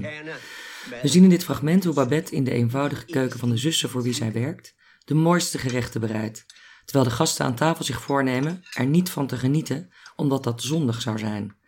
Maar als ze een hapje nemen, kunnen ze niet anders dan ervan genieten. Zeker als de eregast aan tafel, de generaal, de heerlijke spijzen en dranken herkent uit een fantastisch restaurant in Parijs, waar Babette chef-kok was. De dvd van deze prachtige film is te leen in de bibliotheek. Ja, mooi. Is toch geweldig, hè? Ja, Ik hou van eten. ja. Maar dit is dus wel heel bijzonder, hè? Wat ik ook bijzonder vind, is dat die vrouw al haar geld stopt ze dus in dat eten. ja, dat kunnen ze zich ook niet voorstellen. Maar waar is dat geld nou wat je gewonnen hebt? Ja, het is allemaal in deze allemaal het ene maaltijd gaan ja. zitten. En dan denken ze dat ze teruggaat en dan gaat ze dus niet terug. Dan blijft ze bij ze. Dat vind ik wel mooi. Ik vind het contrast ook heel mooi tussen die hele strenge conservatievelingen en die vrouw die dus uit de mondaine wereld komt en in een geweldig hotel, in de keuken van een geweldig hotel heeft gewerkt. En dan toch dit leven gaat doen. Ja. En dat je ziet dat je, ja, de liefde gaat door de maag, inderdaad. En dat die mensen, hoe ze eh, zacht worden. En weer met een andere ogen naar elkaar kijken. En ja, dat, dat vind ik dus mooi. Dat, dat je dat teweeg kan brengen met, ehm, met je talent. Mhm. En, uh, dat je dat, en, en, en daar zit natuurlijk ook die liefde in verborgen. Dat je dat talent doet, uh, gebruikt om het een ander, uh, om, een, ja, om, ik ga heel erg, om de ziel van een ander, zeg maar, te verheffen. Dat vind ik heel mooi. Maar dat eigenlijk. zie je toch hier gebeuren? Inderdaad? Dat zie je gebeuren, ja. ja. ja. ja. Ik vind het heel mooi gezegd. Wat dacht je? Ik, nu ben ik aan het doorslaan. Ja, ik dacht, ja, want het, het raakt je ziel, het raakt je hart, maar het gaat wel door je mond en door je ogen natuurlijk, als je dat ziet. Weet je hoeveel uh, aandacht en liefde weer er in die handen zitten mm -hmm. om dat eten te bereiden. Ja. Dat jij het goed hebt. Ja, ja, ja, ja. En dat jij helemaal week wordt van binnen. Eigenlijk. Ja, je ziet ze smelten eigenlijk. Ja. Ik, ik denk ook, want het is inderdaad dus een cultuurclash. Ik, ik denk dan ook, ja, ik identificeer me als uh, Hollander dan toch eerder inderdaad met, uh, met, met die Calvinistische Denen. Ik hoop het niet voor je hoor. Nee, dat is waar. Ik ben ook, die van binnen ja. ben ik heel anders hoor. Maar uh, ik ben ook een, Française, een mondaine Française. Nee, maar ik kan me voorstellen dat ja, dat het voor jou ook in Nederland. Jij bent kort na het overlijden van je vader, heel jong, ja, naar Nederland was, ja, gegaan. Net ja, toen was je tien. Ja, en dat was ook een cultuurclash natuurlijk. Wat eten betreft, helemaal. Ja. Toen ik hier kwam, ik was 11, 12. Ja. En ik kwam dus in een klooster terecht, eigenlijk in een internaat. En dat was dus heel streng. Ja, dat is wel een beetje te vergelijken ja. met wat je hier ziet uh, bij die vrouwen en die mannen daar aan de tafel. En uh, dat eten, dat was voor mij echt een, ja, dat was schokkend. Ja. Schokkend. Als ik daar nog aan terugdenk. Ik was gewend uh, rijst te eten, weet je, zoveel als je wilt. En als je het niet lustte, dan moest je het moest van mijn moeder toch altijd proeven. Maar je hoefde het niet te eten. Hm. Weet je, je moest het wel even proeven. En als je het niet lustte, oké, okay, dan niet. Maar zij maakte altijd eten wat wij lusten. Weet je, dus dat is, ja. is natuurlijk ook iets aan. En wij mochten zoveel eten als we wilden. Wij mochten boterhammen smeren met dikke boter, jam erbovenop, kaas erbovenop en oh, dan eten. Lekker, ja. Ja, maar hier kreeg je dus op die kostschool kreeg je een plakje kaas en wij zeiden we kunnen naar Tokio kijken. ja, dus en dat, dat, was het dan, zo één. En dat was het dan. Ja. En ja, zo eentje. Ja. En dan uh, het eten wat je moest opeten, wat ik verschrikkelijk vond. Ja. Wat ik echt niet lekker vond, spruitjes. Ik hou nog steeds niet van spruiten. Ja. En sla vond ik ook vreselijk. Ik bedoel, hoe was het? Want dat kende ik niet. Dat wij, uh, wij aten geen rauwe groenten. Mm. Dus uh, niet dat de groenten zoals hier, dat was weer iets anders. Hier werden de groenten helemaal doorgekookt. Suf gekookt eigenlijk. En dat was bij ons even opgebakken. Ja. Dus er was toch altijd kraak aan, hè? Maar hier is die suffe groentes, dus dat was een probleem voor mij. En uh, geen rijst. Nee. Geen rijst. Maar wel oliebollen, hoewel je daar ook waarschijnlijk geen briljante ja, associaties dat, ja, mee nou, had. oliebollen kregen we natuurlijk niet op school, omdat dat hier iets met, uh, dat het te maken had met oudjaar. Ja. En dat had, ik, ik denk dat je refereert dus aan de laatste dag van mijn vader. Ja. Ja, mijn vader die kookte, die, die, uh, die hield van uh, taarten bakken. Hij hield van bakken. En dat deed hij altijd op zondag. Ja, nou, maak ik even een hele andere rare sprong, maar deed hij, deed hij op zondag. En zo maakte hij op een zondag ook, uh, vroeg ik hem, wat maak je? En toen zei hij oliebollen. Ik had geen idee wat oliebollen waren. En toen die oliebollen klaar waren, toen heeft hij ze op een schaal gezet. En uh, poedersuiker eroverheen gegooid. Dus ja, toen zag ik voor het eerst oliebollen. En toen is hij gaan liggen op de grond. We hadden een tegelvloer. Dus lekker koel. Cool vlak bij de radio. Dat deed hij eigenlijk elke dag, uh, zo rond het middaguur. En dan ging hij daar even liggen bij de radio. Hmm. Maar nu stond hij niet meer op. En dus zo is hij dus dood gegaan eigenlijk. Hmm. En mijn moeder die zei later, ja, zie je, die oliebollen, dat heeft dus toch wel een, het is een symboliek. Want in Nederland eten ze oliebollen op de laatste dag van het jaar. Dus hoe je vader erbij komt om op deze dag oliebollen te maken, terwijl hij die nog nooit heeft gemaakt. En dan gaat hij die dag dood. Dus het is toch iets van geloven in iets wat, ja, geloven in iets wat buiten jezelf is. Dus daar was mijn moeder sterk in en ik ben niet zo sterk als zij erin, maar ik, heb er wel, ik ben er wel gevoelig voor. Mm. Ja. we gaan nog naar een heel ander uh, fragment die heel erg uh, nou, ons weer terugwerpt in het leven. Uh, een beroemde documentaire film van Hedy Honigman, O Amor Natural.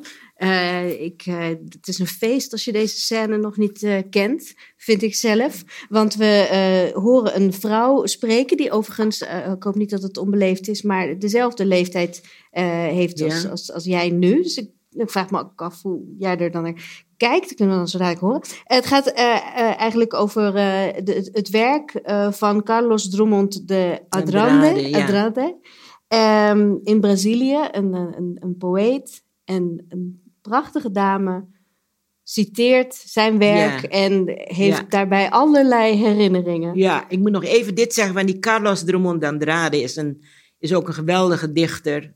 Uh, in het Portugees, natuurlijk in Braz Brazilië. En hij heeft uh, liefdesgedichten geschreven, maar die wilde hij nooit publiceren. Want daar schaamde hij zich eigenlijk voor, omdat het echt, echt, het gaat over de pure vleeselijke liefde, zoals hij dat Redelijk expliciet, ja. Heel expliciet, maar schitterend beschreven. En die heeft hij dus bewaard tot uh, na zijn dood zijn die, dus, die gedichten dus uh, naar voren gekomen. En Iedereen heeft ze dus op een altaar gezet omdat ze zo mooi zijn. Uh, ze zijn vertaald. Zo ben ik aan ze gekomen in de tijd door August Willemsen. Ik hield van wat hij schreef. Uh, en hij vertaalde dus Pessoa ook. Dat is een, ook een hele beroemde Portugese, uit Portugal, Portugese dichter. En zo heeft hij ook de Portugese literatuur van Brazilië heeft hij ook vertaald. En zo ben ik gekomen aan deze Carlos Drummond en eraan. Ik denk, wauw, heeft hij heel mooi vertaald hoor. Nou, dat was dat. Ik heb dat boek toen gekocht en ik heb ervan gesmuld. En op een gegeven moment werd het een film. Hedy Honigman, dat is uh, ook een hele bekende cineast hier in Nederland, documentairemaakster. Heeft heel veel prijzen al gekregen, maakt prachtige documentaires. En die bestond het op een dag om deze gedichten van die Carlos Drummond Andrade te laten voorlezen door uh, oudere mensen in Brazilië. Dus ze is gewoon daar naartoe gegaan. Het random heeft ze mensen gevraagd van, ken u, iedereen kent die man daar. Want het is dan, ja, het is de grote dichter, iedereen kent hem. En, uh, maar niet iedereen kende deze gedichten. Heel veel mensen weer wel, maar ook weer mensen niet. En die liet ze dan, uh, laat ze die mensen voorlezen in beeld. Dus het is een scala van mensen die deze gedichten voordragen. Ik heb deze vrouw gekozen omdat ik haar ontroerend vind. En ze zit aan tafel met een man en die, ja, ja, ja, waar heb je het over, weet je? Die, die heeft geen idee. Maar zij is de koningin van het universum. Vraagt ze op een gegeven moment, ze heeft het over vulva. Ze zegt, weet jij wat een vulva is? Nee, zegt die man. weet jij wat een orgasme is? Nee, zegt die man, geen idee. En ondertussen leest zij door... En ze bejubelt die dichter dat hij dit heeft gemaakt. En dan komen alle herinneringen van vroeger komen weer, toen zij dus nog jong was en het met, met deze en gene deed, wat de liefde met haar gedaan heeft en zo. Dus het is een mooie, uh, een, een mooi exemplaar, zeg maar, in die film. Zeker. Oh, amor natural. We zien een fragment waarin een oudere vrouw aan een tafeltje voor haar huis een gedicht voorleest uit de bundel O Amor Natural. De woorden die Carlos Drummond de Andrade geeft aan het liefdespel ontroeren haar zeer en roepen bij haar herinneringen op aan alle fantastische nachten waarin ze schaamteloos en uitbundig de lichamelijke liefde vierde met haar man. Ze was er dol op. Ze wilde het liefst dag en nacht seks met alles erop en eraan, zegt ze. Ze dankt Drummond de Andrade meermaals voor de prachtige woorden die hij voor haar herinneringen gevonden heeft. Ten slotte pinkt zij een traantje weg, omdat ze heimwee heeft naar die tijd die voorgoed voorbij is. De dvd van de documentaire O Amor Natural van Hedy Honigman is te leen in de bibliotheek, net als de door August Willemsen in het Nederlands vertaalde gedichten van Carlos Drummond de Andrade onder de titel De Liefde natuurlijk. Maar dit is toch wel ontroerend, hè? Hoe die vrouw dat vertelt en zo. En het allemaal door een gedicht. Dat dat allemaal weer bij haar dat het bij haar oproept. Dit. Dat vind ik echt prachtig. En hoe ze dat ook vertelt, want ze gaat weg van dat gedicht. Maar het, het zit dus helemaal in haar hoofd. Dat vind ik echt ja, heel mooi. Ja, en ook in, op de andere manier deed ze mij ook denken aan mijn oma, die ook zo die hele fysieke herinneringen uh, had, die dan af en toe ook zo heel sterk bij haar terugkwamen ook richting haar dood. En ook toen ik bijvoorbeeld borstvoeding gaf aan mijn kinderen, toen zei ze, ze noemde mij de koe op zolder. Oh, ik had zoveel melk. Ik kon het hele dorp voeden. En het was zo, ze lijkt een beetje om te zien op mijn oma. Dus dan, je, je zag de, de, de trots en het gevoel van, ja, wat je, wat je lichaam je geeft. Ja. En wat zo moeilijk is als dat van je weggaat. En ook wetende dat het niet dan meer terugkomt of ja. zo. Ja, ja. Heel... Ik vind het ook zo mooi dat zij zegt, uh, zij heeft het beleefd. Ja. En nu is het verwoord. Ja. En dat vind ik mooi, dat, hoe ze dat tot zich neemt. Mhm. Want ze heeft die herinneringen, ze heeft het heimwee, zegt ze. Maar het staat nou op papier, dus daarom dankt ze hem ook. Dat vind ik echt prachtig. Ja, en ook zo gruwelijk eerlijk dat ze heel snel daarna zegt: Ik loog, ik heb wel heimwee. Ja, ja, ja. Dat vind ik ook mooi. Dat ze het zo ruiterlijk erkent. Ja.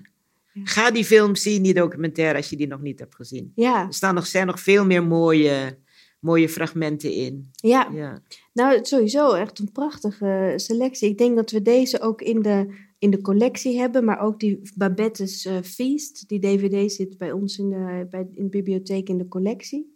En uh, uh, de zonen van Suriname kun je nog terugkijken online. En we moeten natuurlijk straks ook jouw boek vanaf 8 december gaan kopen. Ja, ja, graag, laat ik dat dan even zeggen. Ja. Dan jij dat niet te doen. Ja. Lijkt me wel uh, heel erg mooi. Ja, hoe. Um, uh, is dit een vrouw van 74? Is dit jouw leeftijd? Identificeer je? Uh, je nee, ik identificeer me niet met haar, maar ik, ik vind het wel. Nee, ja, ik vind het wel mooi hoe ze dat zegt. Ja. En hoe ze, ik heb natuurlijk een ander leven gehad, maar dat is. Ja, nee, ik bedoel, ja, iedereen heeft zijn, ja, zijn eigen dingen, hoe je dat beleeft en zo. En als zij dat zo beleeft. Ik vind dat gewoon heel mooi. Ja. ja.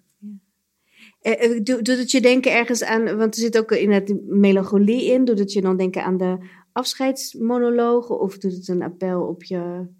Op je aan die vagina-monologen eerder, hè, dat zou je denken. Ja, ja dat inderdaad, maar toch ook de vergankelijkheid zit er, zit er ook in. Ja.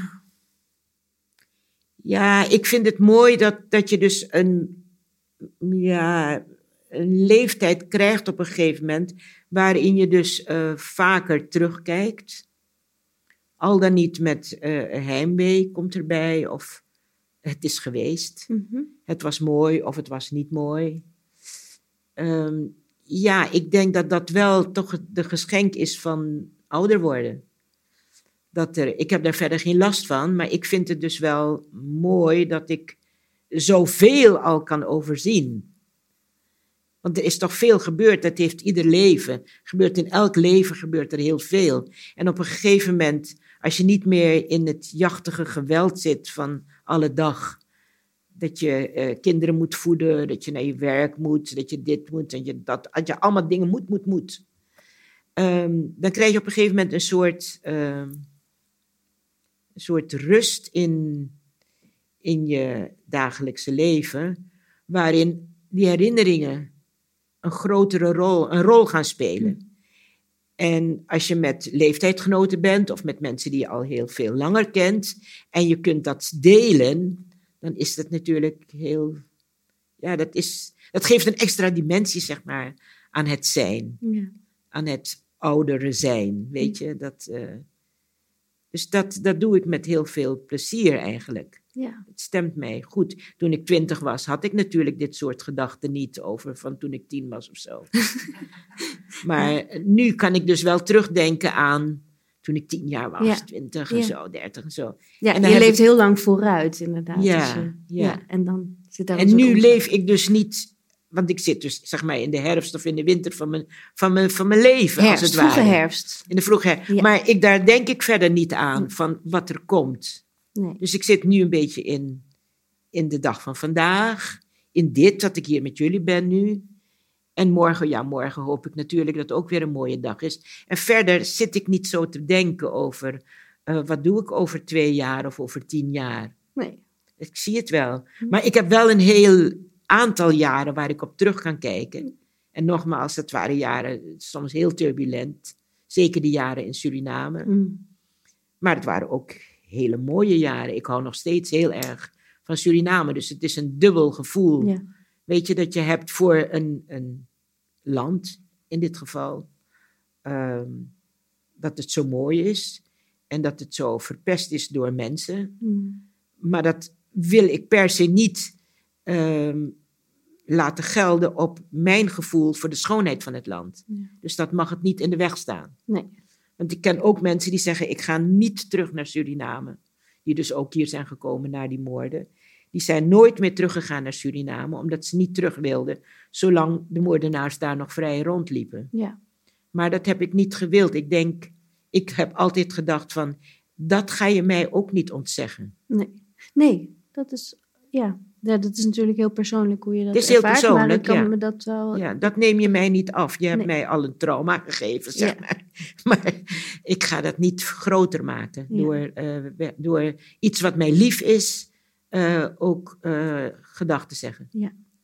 We sluiten af met een bijzonder uitbundig fragment. Ja, Dat- gelukkig wel. Ja, ja. nou ja, je Ja. hebt daar een prachtige cadans in de avond eh, eh, nou ja. gegeven, ja, ik hoop vind het, ik. ja. Zeker. ja. Dank daarvoor. Ehm we kijken naar eh, een, een carnaval in Ja. Trinidad. Ja, dan moet en ik jij bent er ook bij geweest. Ja, dat is natuurlijk ook weer een heel verhaal. Inderdaad, dat terugkijken, dat is wat dit betreft, is dat continu, zodra ik daar aan terugdenk, en zeker als ik dan die beelden weer zie, en ik heb massa's foto's daarvan. En wanneer ik daar af en toe naar kijk, dan is het inderdaad heimwee. Het Wanneer was je daar? Ik ben daar, eh, in mijn leven ben ik daar, alles bij elkaar, meer dan twintig jaar, elk jaar teruggegaan voor carnaval. Oh, wauw. Dat, Ja. eh, Toen zat ik, ik eh, dat was nog voor, voordat ik hier naartoe kwam, dus voor 80, voor 82, was ik er al geweest. En al die jaren dat ik hier was, dan nam ik altijd vakantie op eh, met carnaval. ja, En dan ging ik dus naar Trinidad met vrienden natuurlijk. ja. En dan, het is, het is, mensen dragen daar maskers. Ja, dat carnaval eh, op Trinidad is heel bijzonder. Het, is, het heeft weinig bekendheid in, in Europa. Maar als mensen aan carnaval denken buiten Limburg om of Brabant, dan denken ze misschien aan Venetië of ze denken aan eh de Duitsland misschien. Hè? Of Rio. Rio. maar ze denken aan Rio. Ja, Rio en Brabant. dat zijn een en beetje Brabant. mijn associaties. Precies. Ja. Maar niemand denkt aan Trinidad. Nee. En Trinidad, dat is echt te zeggen, dat is the greatest show on earth. Dat zeggen ze zelf. Ja. En ik geef ze gelijk. Want het is, eh, het is ook een, klein, een kleine community, hoewel eh, twee of drie miljoen mensen wonen daar. En eh, dat carnaval hebben ze geërfd eigenlijk van de Franse kolonisten, die dus katholiek waren. Mm. En die eh, zich met carnaval een groot feest aanmaten. En de slaven konden dan op hun eigen, eigen eh, hutjes, huizen blijven, achter op het landgoed. Of achter op de plantage. En die eh, slaven, die zagen wat daar in die huizen gebeurde. En die gingen hun eigen feesten vieren. En die feesten, in die feesten ehm, imiteerden ze vaak die meesters. Mm. Dus met al hun eh, toestanden. En Ja. daar maakten ze dan ook eh, grappen van. En, en daar, Wat een zo- uitlaatklep, ja. Ja, zo is dat carnaval op Trinidad gegroeid. ja. ja. En ehm, het bestaat nu, het is een, echt, echt, het is een gigantisch festijn. Mensen zijn een week van slag. En ze beginnen eigenlijk al, eh, zodra het is afgelopen, dan beginnen ze voor het volgend jaar. Dat zijn toch weer parallellen ook met Brabant. Ja, hè? Ja, Ja. ja. ja, Dus nu wat, wat corona doet, Ja. is natuurlijk... Nou, daar hebben ze zich weinig van aangetrokken. Ja. ja. Maar goed, dus dan, eh, dat kan, ja, ik, waar moet ik beginnen? Het is een, een, een feest dat bestaat eigenlijk uit drie grote elementen. En dat is muziek, dat is eh, een band, dus waar je in optochten door de straten loopt. En dat is een maas, zoals ze dat noemen. Mhm. Een maas, dat is eh, het lopen in die band eh, met een mask, dat komt van het woord mask. Dus dat je een masker op hebt. Ja. Maar niet dat ze daar per se een masker op hebben. Maar daar hebben ze dus wel dat werkwoord van gemaakt. Eh, we play maas. Dus play maas. Dat is meelopen in de band. Ja, dus je bent zowel eh, deelnemer als, Ja. eh, als toeschouwer. Ja, Dus ja. het, het- daar, daar gaat het En natuurlijk dat ook is om. weer anders dan, dan in Rio bijvoorbeeld. Hm. Waar je veel geld moet betalen om op tribunes te gaan zitten. En dan komen al die samba-scholen die komen langs. Hè? En uh, mooi uitgedost met weinig kleren aan en zo. Veel glitter en pailletten en zo. Dat heb je in Trinidad ook wel. Maar daar is het open. Dus iedereen kan meedoen met een band. En dan heb je een bandleider die dus een project, een, een plan bedenkt van wat voor een band zal ik dit jaar hebben. Nou, vaak is het, uh, gaat het over het, het, oerwoud, of het gaat over indianen, of het gaat over tribes, weet je, mensen van vroeger. En dan komen ze allemaal met speren en dit en dat allemaal. Maar toen wij daar kwamen, ontdekten we al heel gauw dat er een man daar was, die heet Peter Minchell. En dat is een groot kunstenaar. Kostuumontwerper? Hij, een kostuumontwerper. Hij is een uh, tekenaar ook. En hij heeft het carnaval van Trinidad eigenlijk een hele enorme lift gegeven. Omdat hij het beschouwt, als kunstenaar, beschouwt hij dat carnaval als een theater van de straat. Hm. Dus een straattheater, waaraan iedereen meedoet. Normaal betalen wij geld om naar een theater te gaan om mensen te zien optreden. Maar daar betalen mensen om zelf op te treden. Ja, En zij maakt, hem maakt hij dus enorme uh, uh, ontwerpen. Maakt hij. Ja. De eerste keer dat ik het zag, dat heette, die band heette Kalaloo. En Kalaloo is een soort soep in, in Trinidad. Uh, is eigenlijk een groenteplant, een groente zoals andijvie misschien. En daar maken ze dan een soep van met allerlei ingrediënten erin. Dus hij focust zich ook altijd op de folklore en op de traditie, op de cultuur, op de natuur van de mensen zelf. Mhm. Maar wat hem groot heeft gemaakt is dus de kostuums die hij die mensen aan laten dragen. En, uh, Daar heeft hij later ook een veel groter podium voor gekregen. Hij heeft ook de kostuums ontworpen voor de grote openingsceremonies van de Olympische Spelen. Van, een heel van aantal Barcelona, van Salt Lake City heeft hij gedaan. Wat hij, daar is hij dus groot mee geworden. Dat je een kostuum aandoet uh, wat eigenlijk niks weegt. Het is, uh, en dat is hij begonnen met, uh, hoe heet dat, waarmee je een hoepel hebt. Eh, wat je dus in een, hoe heet die dingen, zo fiber uh, rods. Wat je dus in een, uh, in hengels heb je dat. Ja, Weet je dat het zo, uh, je... het is heel erg, het is een soort hele dunne bamboe. Ja. Maar het is ook van fiberglas, fiberglas, heel dun. En je kunt het dus buigen in alle richtingen. Mm -hmm. En als hij dus een, een, een hoepel, echt een hoepel maakt, met een gat erin, en je zet je hoofd erin, dan heb je dus die hoepels zo om je heen. En als je zodra je dit doet, dan gaat het hele ding bewegen. Is dat ook wat we dan zien met uh, Tantan en Saga Boy? Nee, nee, dat is iets anders. Ik refereer nou even dit zo, die zee die hij gemaakt heeft in Barcelona, dat mm, was de yeah. Odysseus. En dat was dus een zee van mensen die, die je dus binnen zag komen bij die openingsceremonie. En het kwam alleen maar doordat die mensen dus zo'n hoepel om zich heen hadden met de dunne tulle. En de als zodra je beweegt, beweegt, en het bewoog echt als een zee. Nou goed, hij, ik, ik laat hem zien. Dan vertelt hij zelf even wat hij verstaat onder playmaas en wat de maas is. Wel fijn dat we daar een goede introductie bij hebben gekregen, want uh, dit uh, fragment is zonder ondertitels, maar het is in het Engels. Dus dat is toch een taal die we over het algemeen redelijk nog ook kunnen volgen. En dan zit daar aan vastgeplakt wel Tantan en ja. Saga Boy. Ja, maar dat moet ik even vertellen. Dat is weer iets anders. Ja, ja dat, moet je ook even vertellen. Ja, dat ik even vertellen. Hebben we daar nog tijd voor? Anders snappen we er niks van. Ja. We hebben nog weer even tijd. Um, ja, even, maar ik, we hebben ook de mensen beloofd dat ze vragen mochten ja, ja, stellen. Even, dus even, even heel snel. Uit de hand ja, maar je moet het wel snappen natuurlijk. Hè? Want, ja, ja, Omdat het iets, iets is. Iets, nou, hij vertelt eerst wat zijn stijl is, wat hij doet. En dan uh, laat hij uh, de prins en de queen en de king zien van een band uh, uit de jaren negentig. En die heb ik zelf toen ook gezien. En het waren poppen, die waren, nou, ik denk zo hoog als dit. En die bewoog hij, liet hij bewegen door een danser eronder te zetten met stokken. De mensen in Trinidad waren gewend om dit soort kostuums, dat zie je hier in Brabant en in Limburg, zie je ook. Dan trekken ze met de wieltjes achter zich aan, hè? maar dat wilde hij niet. Hij wilde dat zo'n kostuum uit zichzelf ging bewegen. Mm. En dat was dus echt heel revolutionair. Dus wat je dan ziet als hij is uitgepraat, dat zijn, is een, een, een paar. En dat paar dat stelt voor echte mensen uit het volk. De ene heet Tantan en dat betekent zoveel, zoveel. komt een beetje van het Frans. En de andere is de Saga Boy, dat is haar lover. Of de man die haar dus het hof maakt. En Saga Boy, dat is een soort hosselaar, dat is een, een, ja, een straatjongen Maar die houdt van mooie kleren, gouden tand, gouden ringen zo. En het magische was dat deze figuren hoog boven iedereen uitsteken en met elkaar gingen dansen. Ik vergeet het nooit. En je ziet het een beetje terug op dat filmpje. Oké, nou we gaan kijken. The playing of the mass is... In dit laatste fragment zien we een stukje uit een interview met Peter Minshall. Zijn ontwerpen van maskerades, in het Engels ook wel masses genoemd, gaven hem de bijnaam Massman. Minshall ontwierp kostuums voor optredens van hoog internationaal aanzien, zoals voor de openingsceremonies van drie Olympische Spelen. Hij vertelt in dit fragment wat Maas voor hem betekent. Hij zegt dat Maas een heel heilig iets kan zijn. Maas heeft letterlijk te maken met iemand anders zijn, zegt hij. Er is een oud gezegde dat luidt: Maas, Maas, I know you.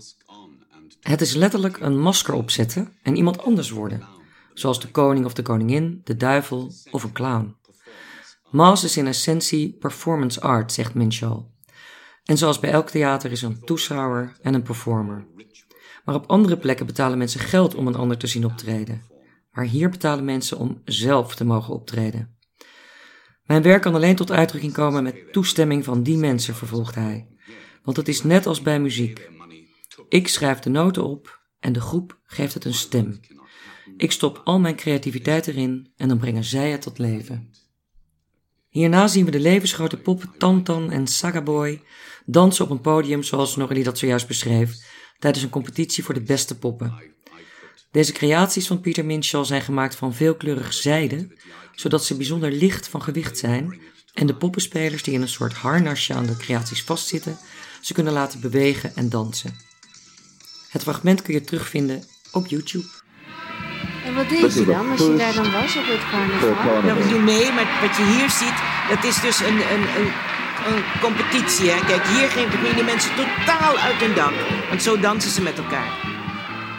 Dit is een competitie om de queen en de king van carnaval uit te roepen. En dan komen dus al die bands die dus een koning en een koningin hebben, die laten ze dan daar zien voor een enorm publiek in het stadion. Maar deze, dit was toch de winnaar van dit jaar dan?